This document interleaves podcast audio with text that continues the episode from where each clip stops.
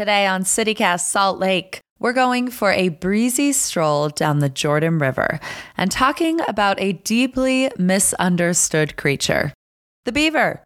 I went looking for beaver activity yesterday with the Tracy Aviary's Conservation Outreach Biologist. Her name is Frances Ngo, and she explained why the aviary has launched a bilingual community study to determine how beavers and birds cohabitate. It's Thursday, July 7th, 2022. I'm Ali Vallarta, and this is CityCast Salt Lake.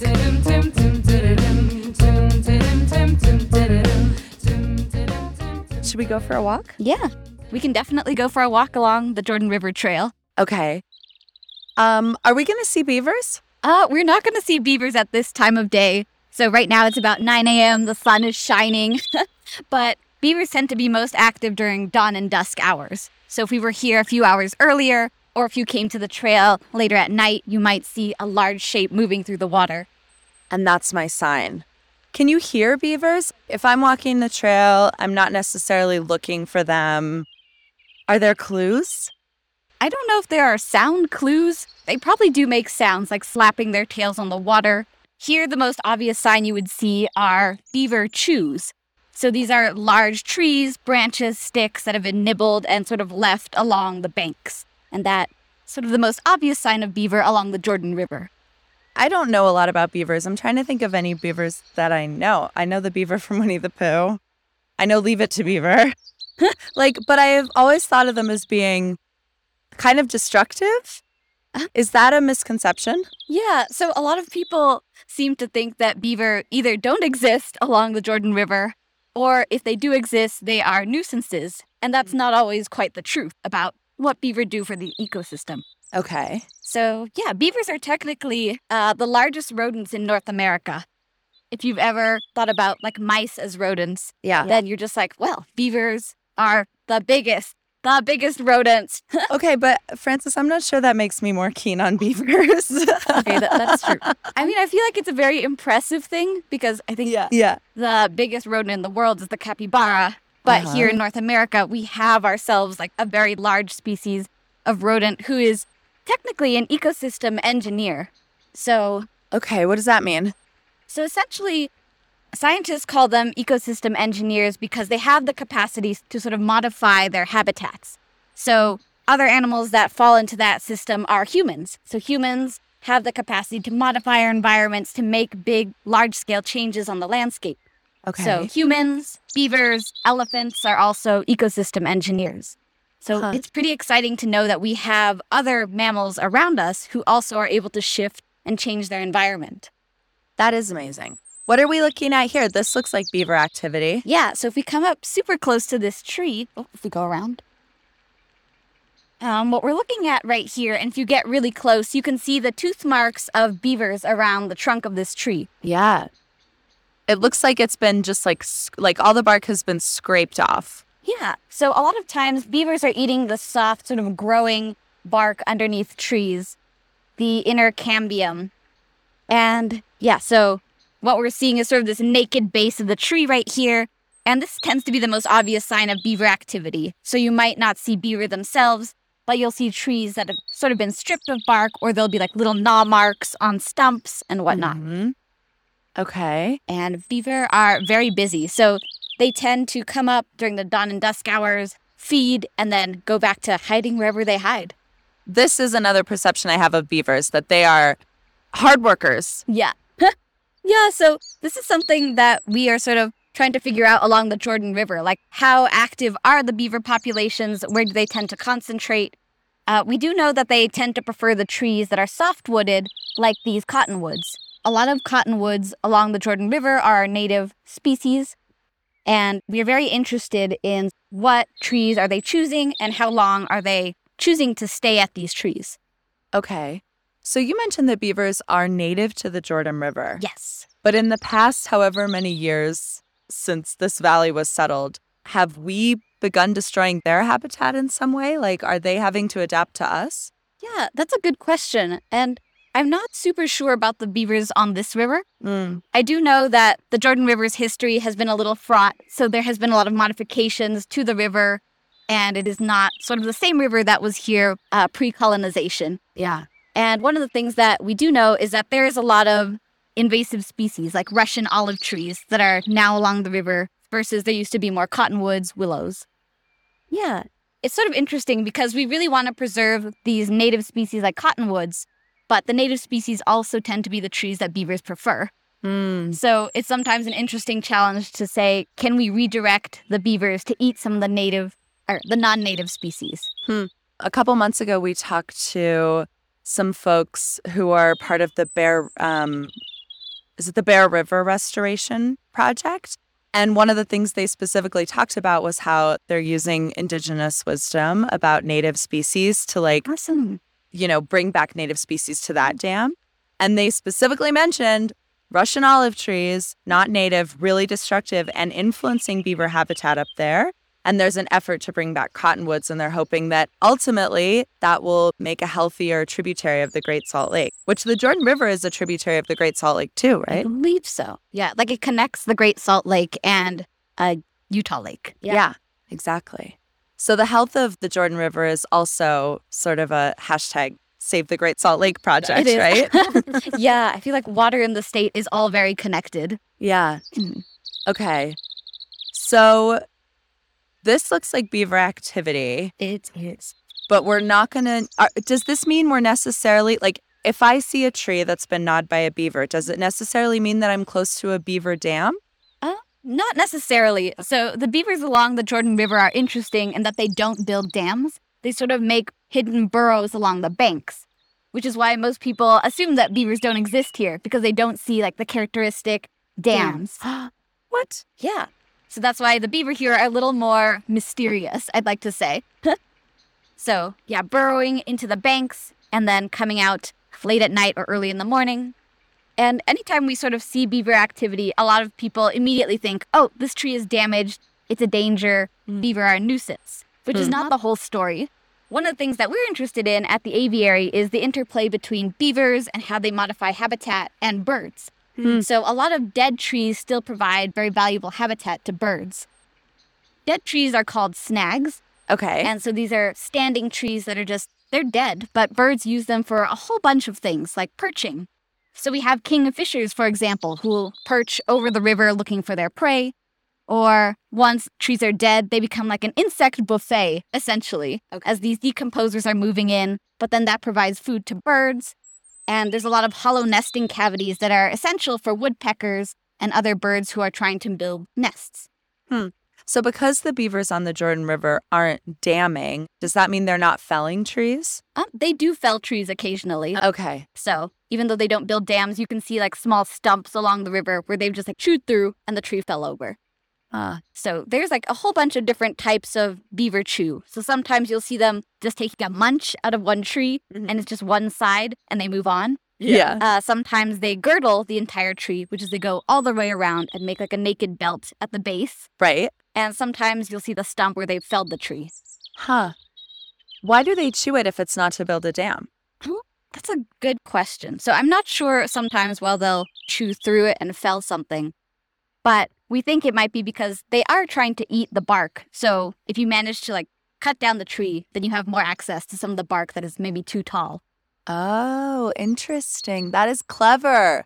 They're so smart. Yeah.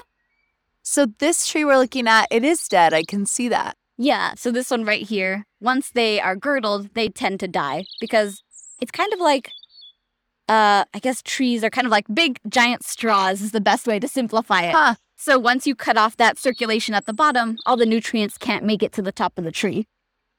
It's interesting because you would think like if this tree was on my property, I would want to take it down because I'd be worried that in a windstorm it would go flying. But even a dead tree is an important part of an ecosystem, is what you're saying. Yeah. Although dead trees sometimes are thought of as like hazards, uh, there's sort of a balance that needs to go into assessing whether to remove it from the landscape or to allow it to remain as an important part of like bird habitat. Hmm. Okay. So do the beavers on the Jordan River, if they don't build dams, do they build lodges? I don't think so. Huh. I have not seen a lodge. Like the best that I know is that they burrow into the sides of the banks and they're sort of hidden Mhm. from plain sight if you're just looking up the river. Yeah. To be honest, I have not seen one myself. You haven't? No. Okay, then we're in the same boat. I feel like I'm a I don't know, I'm a disappointing like nature observer because I haven't seen a beaver before. It is very hard because although they're super big, if you see one, you'd think at first, wow, that's a big Labrador swimming through the water. but it's a beaver. Yeah. But it's very hard to be at the right place where you notice that there's a beaver there. yeah. But you've never seen one, but you still like love them, it seems, and feel connected to them. So I've never seen one on the Jordan River. Okay. I have seen them in other places. okay, okay. So in my mind's eye, I do know what a, a beaver looks like. yeah. Do you Do you know how many beavers there are along the Jordan River? Actually, no. And that's like something that we are interested in through this Birds and Beavers project. Yeah. We've started a map of sightings. Like anytime people see beaver, like physically, or if they see signs of beaver, they'll report it to us. And we're hoping to sort of get a sense of where are these beaver located and how active or how many are there. And then what will you do with that information? Yeah, so it's sort of like a three step process in this project. First, Okay. finding out where the beaver are, having Yeah. people tell us where are they. And the second is sort of monitoring once we've established, okay, there's an active beaver or beaver family here. Yeah. We are hoping to set up trail cameras and sort of record their behavior and figure out what are they doing? How are they changing the landscape and how does this affect birds? And then third, once we've collected that data, maybe sharing our data with management agencies along the river and saying, hey, this is a very important bird habitat. This is what we're finding from beavers. This is how they're altering landscapes. And here are maybe some suggestions for whether or not you take out the trees or leave them. Hmm. Okay. I had a question for you and then I forgot it because a cool breeze hit me and I was like, wow, this is so peaceful. I just meditated for a couple seconds. Should we walk down and see if there's some more beaver habitat to be found? What do you think? Up or down? Uh, usually down. Okay, usually down. Hey there, it's Ali.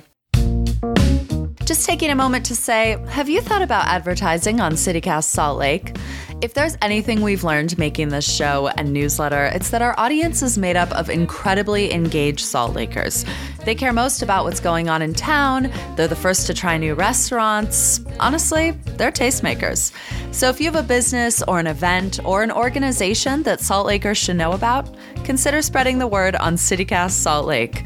Find out more by emailing us at ads at citycast.fm or checking out saltlake.citycast.fm slash advertise. Is that beaver activity there? Yeah, chewed out? so this is see that giant munch taken out of the stump. okay, so we just walked like 20 feet. There are very active beavers here. They are. Yeah. And I guess something that people really don't know about the Jordan River is that it is a very important habitat for a whole suite of animals. So Hmm. we've seen foxes here, there are deer that come by, beavers, muskrats, and over 200 species of birds have been recorded along the Jordan River. wow. So it is essentially a migratory corridor for lots of birds. So Huh. it's very important to the wildlife in our city. Yeah. Wow, it's so nice here. It is it is super peaceful. It really is. Oh, there's a bird up there. What is that? Ah, that is a juvenile robin.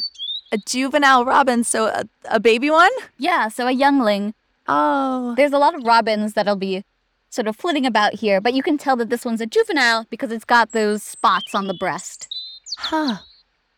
Hello, Robin. So they're super cute. That robin's like, I just saw a beaver, but I'm not going to tell you.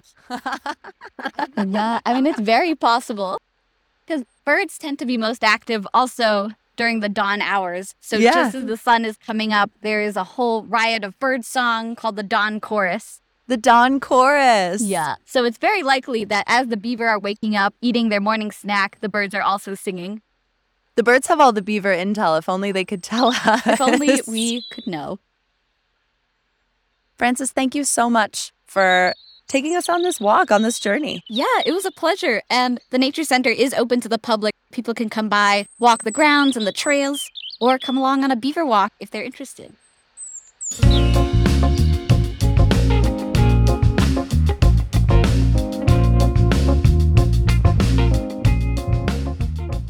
If you would like to report beaver activity near the Jordan River, you can text photos and details to the Tracy Aviary's Beaver Hotline, 801 381 6349.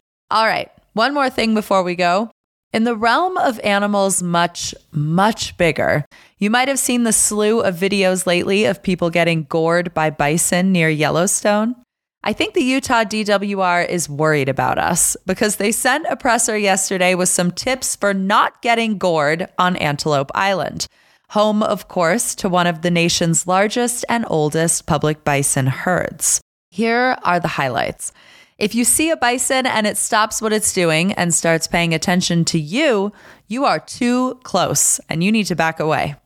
If a bison is in the middle of the road, wait for it to pass. Do not get out of your vehicle. If a bison is on the side of the road, feel free to slowly drive past it. If you're hiking and a bison is close to you or on the trail, you should either back away and return the way you came or leave the trail and give the animal a very wide berth when passing. The DWR says this is one of the few exceptions where it's okay to leave the trail.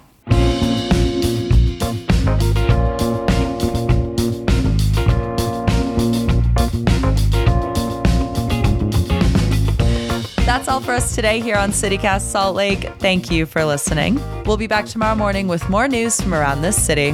Bye.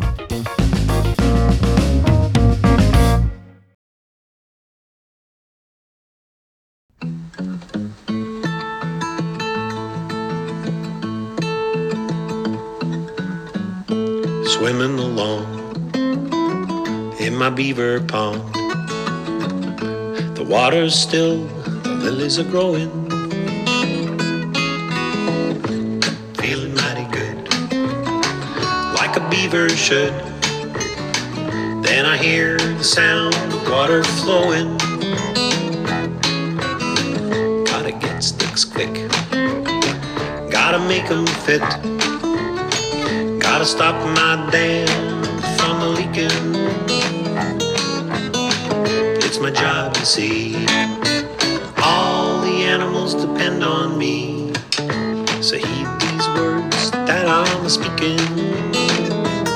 I'm a beaver, and you know what that means. I'm a beaver, and I gotta get to work. I'm a beaver. I can't help myself. I'm a beaver. I'm a national symbol.